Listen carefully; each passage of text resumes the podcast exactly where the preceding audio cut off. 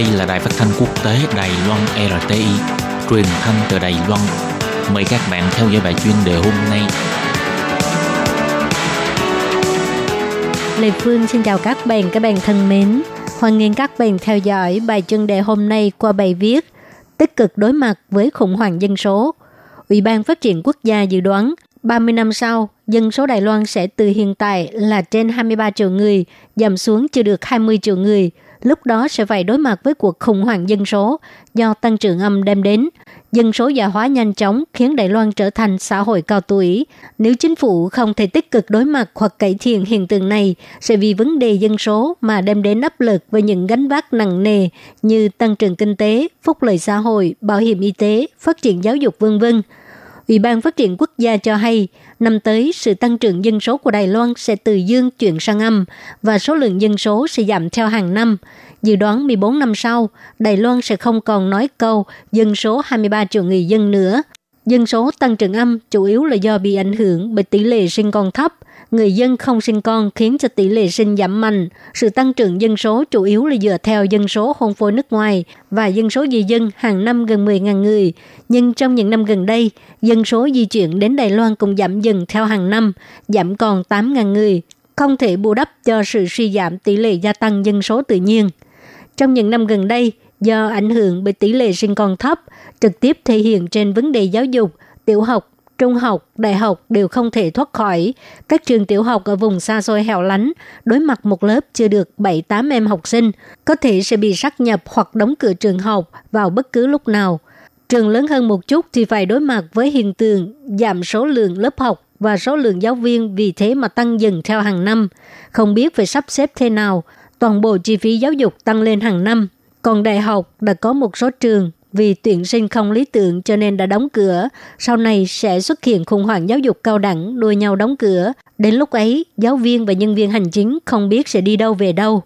Tỷ lệ sinh con thấp đem đến khủng hoảng giáo dục, ảnh hưởng nghiêm trọng đến vấn đề dân số già hóa. Theo thống kê của Bộ Nội chính, Năm ngoái, toàn Đài Loan mỗi 3,3 hộ thì có một hộ là hộ người cao tuổi, tức là có người trên 65 tuổi. Tuổi thọ bình quân ở Đài Loan đã vượt trên 80 tuổi, dân số cao tuổi đã gần 15%. 6-7 năm sau có thể sẽ vượt trên 20%.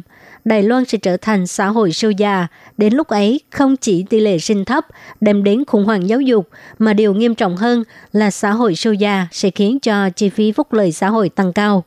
Hiện nay, chính phủ chỉ dùng một số kinh phí để trợ cấp khích lệ sinh con và gửi trẻ cho trường quốc lập. Giới trẻ không dám sinh con, chủ yếu là áp lực lương thấp và tiền thuê nhà cao. Làm việc cả đời cũng không đủ tiền mua nhà, thì làm sao dám sinh con. Tỷ lệ sinh con thấp, siêu già lão hóa và khủng hoảng dân số là có liên quan mật thiết với nhau, không chỉ là vấn đề giáo dục, xã hội và kinh tế, mà còn là vấn đề an ninh quốc gia, là mấu chốt quan trọng để tương lai Đài Loan có thể phát triển và sinh tồn lâu dài hay không. Chính phủ không thể chỉ xem đó là vấn đề sinh con ít, chỉ dùng một ít kinh phí để trợ cấp nuôi dưỡng con cái, mong giới trẻ kết hôn sinh con, mà phải tích cực suy nghĩ toàn diện, soạn ra chính sách giải quyết khủng hoảng sinh con ít. Suy nghĩ từ các chính sách như là điều chỉnh cơ cấu tiền lương và trợ cấp thuê nhà, mua nhà mới là giải pháp lâu dài.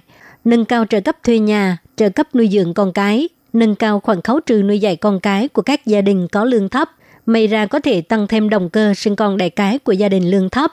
Nuôi không nổi là áp lực chủ yếu khiến cho giới trẻ không dám sinh con.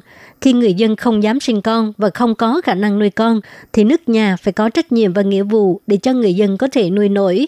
Chính phủ cần phải có chính sách thực tế và khả thi để giải quyết vấn đề tỷ lệ sinh con thấp, như vậy mới có thể đối mặt với khủng hoảng lão hóa và giảm dân số.